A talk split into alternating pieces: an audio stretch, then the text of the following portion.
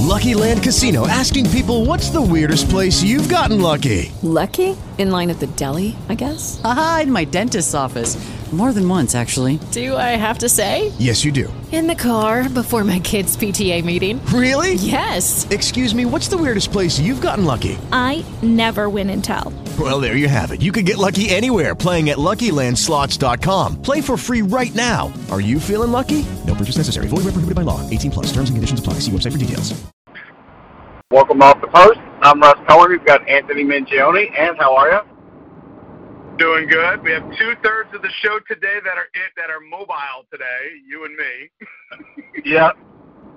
Yep. There's not much we can do about it. Um, I'm heading to uh, Boston eventually for the Beanpot, a bunch of other hockey stuff. So right now I'm chugging through New York, but I'm through the Hutchinson, which was my fear that I was going to do the show on the Hutch, and that would be a problem. So I'm I'm, at, I'm, I'm out of the danger zone.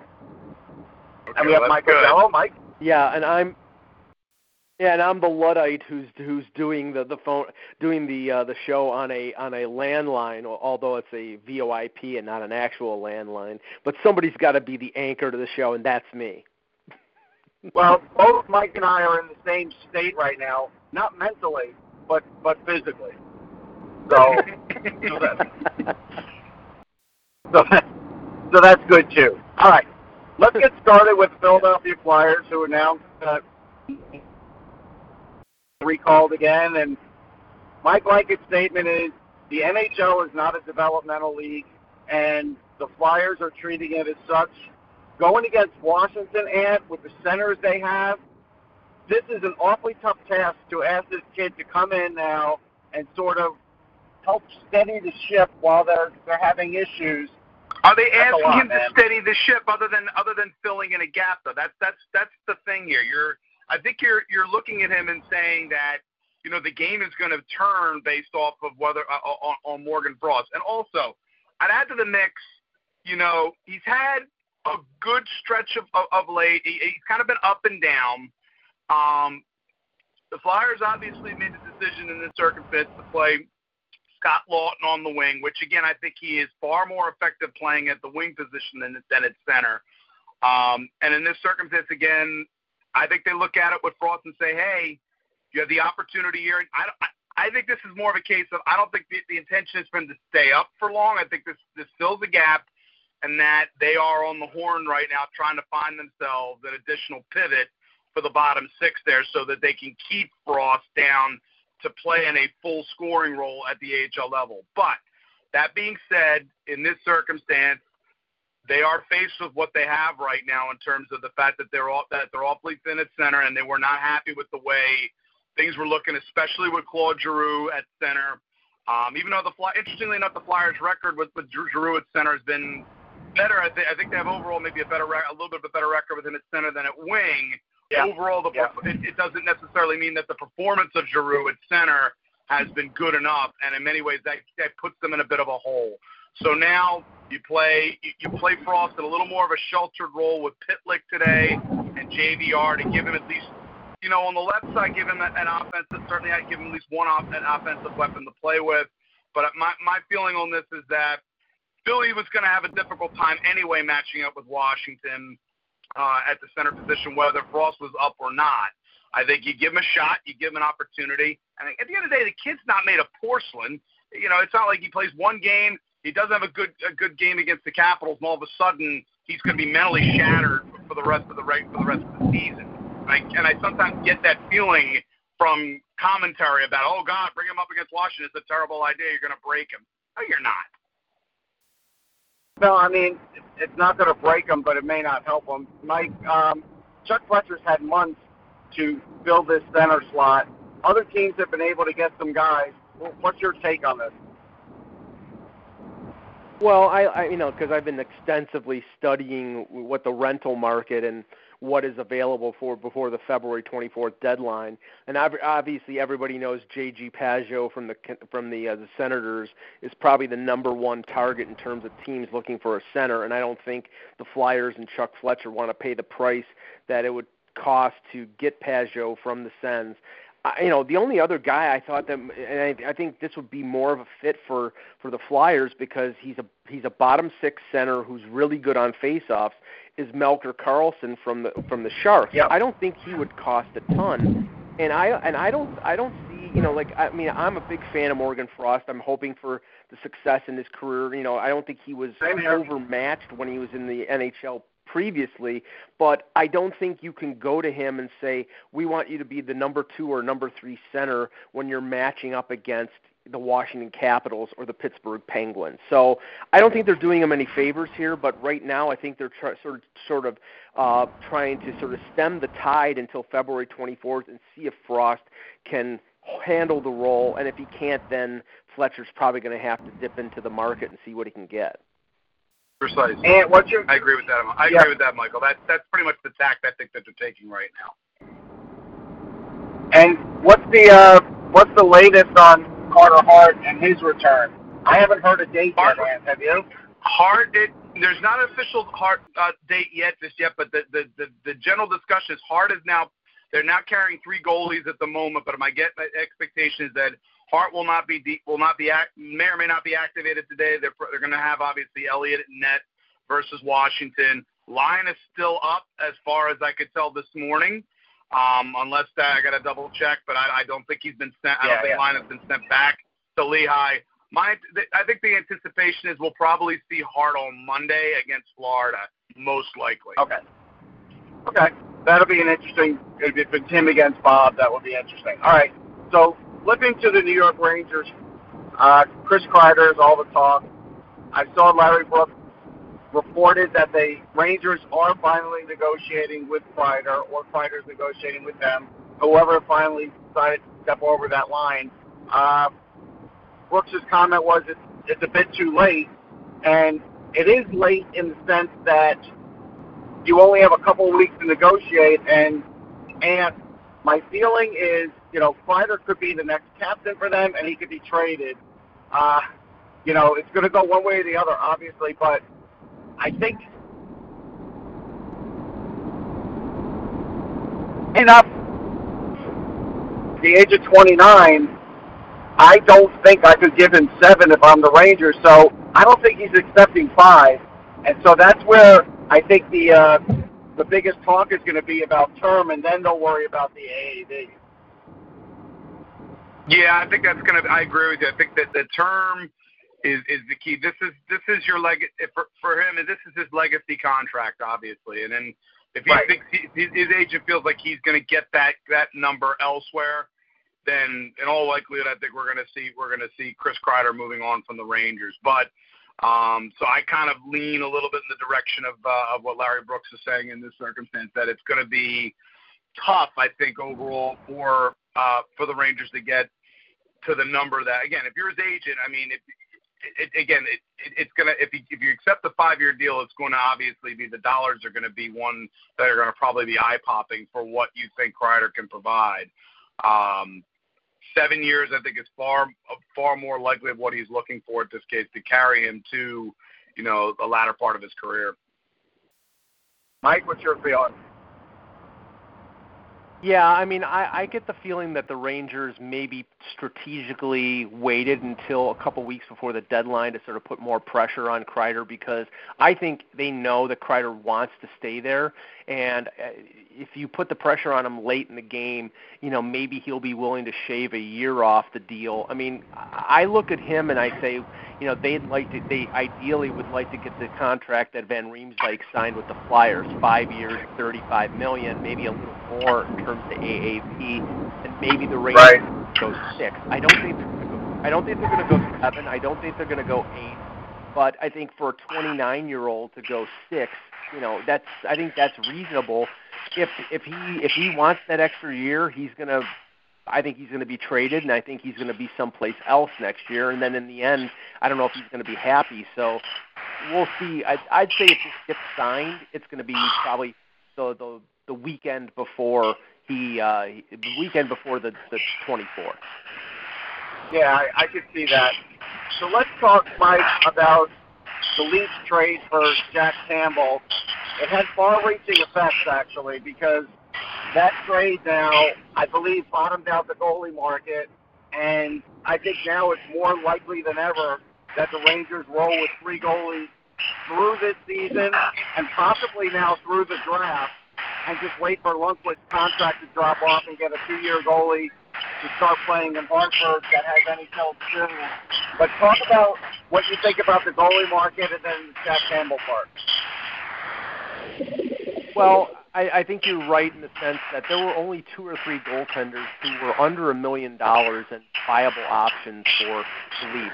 Georgiev, as we discussed on previous shows, he was a he was somebody that the Rangers were looking for the return of a potential future one. It was not something where they were going to take a couple third round Trevor Moore for Georgiev. They want probably you know a top prospect or an NHL player that can help them right away. And I don't think the Leafs are going to give that. And I don't think many people are going to give that up in the summer. I think that's something that is very possible, and that's when uh, that Georgiev is paid. And the other option I mean, Ryan Miller is playing fantastic at 39 years old, but I'm not convinced he would have waived his no trade, modified no trade to go to Toronto. So Campbell was uh, was acceptable. Dubas knew him from Sault Ste. Marie. He, you know, apparently know, has known him since he was a young player. And Kyle Clifford, who they also got in the deal, was represented by Dubas when he was an agent. So it all fit together. But honestly, and Campbell played really well in his first game uh, last night against Anaheim. But again, the problem is not the backup goaltending. I mean, my, my, Michael Hutchinson was not giving them that save that they needed, and Campbell Campbell did last night. But in the end, the Leafs were up three-one in the third period. They blew the lead. They were up four to three with a couple minutes left to go in regulation. They gave up the tying goal and only won in overtime. This team is incompetent defensively, and it, whether that's just a team defense situation or the fact that defensive core is not good enough, that's up to debate. But they can't they can't hold the lead, and that's the problem, right? I watched some of that game, Mike, and I I never felt, and I'm sure the Ducks never felt like they didn't have a chance to tie up that game. And and that's a problem when teams are going up against another team and they feel like they're still in it, even though there's not that much time left and they're down a goal. Yeah, and, and Anaheim is not exactly a a, uh, a, ridiculous great offensive club. They have talent, not you know they're not a uh, they're one of the actually they're one of the more challenged offensive clubs. That's why the rumors about them trading Josh Manson scoring uh, are out there. I don't think that's going to happen, but they're not a great scoring team. But you know, when Derek Grant scores goals for you and you know ties the game after Spezza put them back in the lead, it's you know, it, it, it's sort of deflating. I mean, Toronto's got so much offensive talent, but everything is of the mindset of let's score, let's let's let's well, counterattack the other way. And you know, even in a game where I think that they were more of a mindset of let's not make a big mistake and then route to try, they continue to make bad defensive giveaways in the zone at the blue line where it's the worst possible situation. And they, they're not going to win anything until they nip that in the bud. And what's your take on the looseness of the Leafs defense? It's a pattern that is, it, it, it's judging it from afar, it's been a it's been a pattern and a mindset that the Leafs have been in for honestly since they've come back into being a into a cup contender. I look at it also uh, as a combination of execution, a combination of team mindset, late in games, maturity, especially for their young core, um, and it, again, it, it's one of those things that they will have to at a certain point they have to get over it if they're going to be successful and get past round one in the playoffs. All right. Well, as I yeah, and, and Anthony. Go ahead. Sorry. And Anthony, it's like, yeah, I mean, I heard comparisons from guys, somebody like Ray Ferraro who said they're like the Washington Capitals, you know, in the in earlier in the in the last decade when you know you had Backstrom and Ovechkin, and you had them playing this wide open yeah, offensive I think style. I, and I think that's a fair. Com- I think that's a very, very fair comparison from uh, from Ray. I really do. That they're there. It's just a matter of, you know, getting that mindset, and some of it you know, you could say maybe again you could point to coaching in some ways because um, again when, when they, it seemed that when they brought in Trotz, um, they had a bit they they they, they, they Washington had much more of a you know battle hardened sense of themselves. Plus, again, they had gone through enough years where they had experienced enough heartbreak in the playoffs, enough Game Seven heartbreaks. The Penguins are to the or to the Capitals what the Bruins had been to the Leafs, and there's a lot of comparisons I think uh, that can be can be made here between those two between the two clubs. All right. Well, as I head towards Danbury, Connecticut, let's talk a little bit about the New York Islanders. And they called somebody up from Bridgeport, which isn't that far now for me, and and that's Kiefer Bellows. Uh, Mike, he had a two-goal game, the first of his career. I watched him the game before that, and he looked good. He got an assist. I don't think they're showcasing him. I think they're they were in need of his offense and physical play, but that's still not enough for the Islanders. Like they still need a defenseman, and they probably still need another bottom six forward. Right now, we haven't seen Lou make any deals, and I can tell you the Islanders fan base is panicking over that. Yeah, I, I think that the the call up of Bellows. I know that we talked on the Buzzcast earlier this week that we thought it might have been a showcase, but they have numerous holes. I think what they what they were trying to do is let's see if we can fill one of these holes with Bellows, so we can concentrate on adding a defenseman because Pelech is out for the year, or adding some grit on the bottom six because. Um, I mean, I, I personally believe they, you know, they still need scoring even with Bellows. Um, you know, I think he's he can be effective, and if he scores at the rate he scored in his first game, then they don't need to worry about it as much. But I still think they could use some help uh, putting the puck in the net because they're not exactly a great offensive club. But you're talking about a team that has quite a shopping list or should have quite a shopping list if you want if they want to make a long run in the playoffs and if they don't do that if Lou is conservative and doesn't go out at the deadline and do that then I think they're a one round team I think they could win a round based on the way Trotz you know has them playing defense but I can't see them making a deep run being a team that's you know has Mathew Barzal and a couple players and that's about it for offense no, I can't either. And Ant, I mean, what's your what's your take on Lou's measured approach? I mean, because of injury now, Noah Dobson's getting time on the bottom pair, and he looks pretty good. Yeah. At the end of the day, you do need some some fortification there just in case, and you do just have to have a little bit more scoring. Otherwise, they could even get stung in the first round, and nobody would be shocked. Yeah, it wouldn't be a surprise for anybody. I mean, I, I know for me, in terms of looking at their pivot position, if there's a team that really seems like the most logical match for Pageau, the Islanders to me would be probably at the top of that list in terms of having. Yeah. They really, I think he could cover for a, a couple issues there, not just not just bottom six debt, not just bottom six debt, but he could also give them a little bit of scoring pop as well from that area. So that I he would be if I'm Lou, that's probably my target in this case just trying to figure out what you know what would work. Defensively, um, I could see the potential going for if if they decide to make a trade, if they if Lou decides to go that route. Brendan Dillon, I think from San Jose would be a logical match uh, to replace Pelech. I think you know, and he would give you he would give them uh, I think a really good rock solid defenseman that could help them match yep. up against some of the other teams, obviously in the East. Um, there's some wing options I think out there, but for me, if I'm looking at the Islanders, those are the two guys. If Lou is going to go out there and make make an acquisition, those are the two names that I probably would be focusing in, in on the most in Pageau and Dillon. Yeah, I think Islander fans well, just uh, I know chest. that. Russ, I know ahead, I know that the you know the price on the price on Dillon is going to be ridiculous, and I'm not sure how, if Lou is going to be willing to get in get into a bidding war for a rental. I I, I have, and this is just a, a feeling here. I have a weird feeling that the Islanders might be the home for Zach Bogosian, being a being a being a, a, a, a native of the area, and the fact that the Sabres are looking basically just to get rid of him. That's the kind of deal where the Sabres could retain fifty That's another option, salary, yeah. Yeah. and you bring it. Yeah, I mean it's it would be a cheap option. What, They're not I, I gonna gotta ask this question. I gotta ask this question, Mike. When is the last time Zach Bogosian hung out in that area? It's been a long time. Oh yeah, yeah. Oh no, I I I I agree, but I'm just I'm just. I mean, saying, I think I'm Russ. sure- Is, I think Russ has been know. hung out there more recently than he has, right? Absolutely. right. Hey, it's not. It's never too late to come home, right, Russ?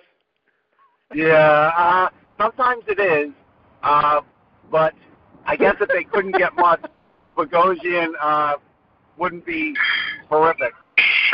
I will also say that I did have a chance encounter the other day at the Wells Fargo with Chico Resch, and we did talk about the uh, the old Islander days. He, he knew I was a Ranger fan. You know, we chatted about that, and but we also talked about the atmosphere, how it used to be at Nassau Coliseum compared to even what it is like at the uh, the refurbished Coliseum, and how it's not the same. So this isn't just like Mike when we talk about these things, like with stadiums when they get redone and everything.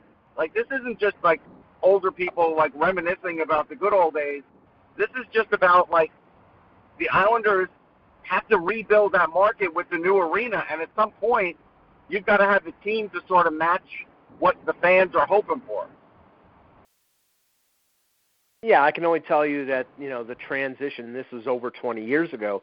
The transition from the Aud in Buffalo, which was, you know, Sabres fans loved to go to the Aud because it was a there was a cacophony of sound. It was just you were on top of the play. It was a great building. Yeah. It wasn't a great building per se, but it was a great building to see a hockey game because you were into it and the sound sort of echoed like the Boston Garden or like Chicago Stadium. Now at the you know fourth named KeyBank Center, it's and you've been there enough times. It's really Oh, it's yeah. really just Too many times. Too sanitized. many. well, yeah, it's a sanitized uh, echo chamber. You know, you you never really see the crowd get into it because even when they're getting into it, you can't. There's not that that sound aspect of it. And and if that's the case with Nassau Coliseum, if it's lost its luster because it's not what it used to be, then I don't know whether you're going to get that with the new building, the the Belmont building, because most of the new buildings they don't have that that feel, that uh, that that sense of history, or or that or that uh, tingle that goes down your spine. No, that's true. All right, so now let's chat a little bit about the New Jersey Devils, and we just saw them, and uh, I posted my own scrum lurkers. I was in a few of them, so I had a little fun with that, and other people were, were were finding me in that. Uh, Mackenzie Blackwood, you know, played a good game against the Flyers. He obviously shut him out, fourth career shutout. I was saying to people that we all mar- marveled at him at the uh, at the combine years ago because he uh, just had these tree trunks for legs and was a physical specimen. And boy, he even looks bigger now at his core for that. But he really learned how to be a goalie. I, you know, I was getting some info from Abbey Mastracco, and and she was saying how, you know, now they have basically taken him from being like this physical goalie that could beat anybody in the crease, hold on to a puck, not have any problems, to being really good technically. And you know, you probably saw and we saw one of the better games he's ever had.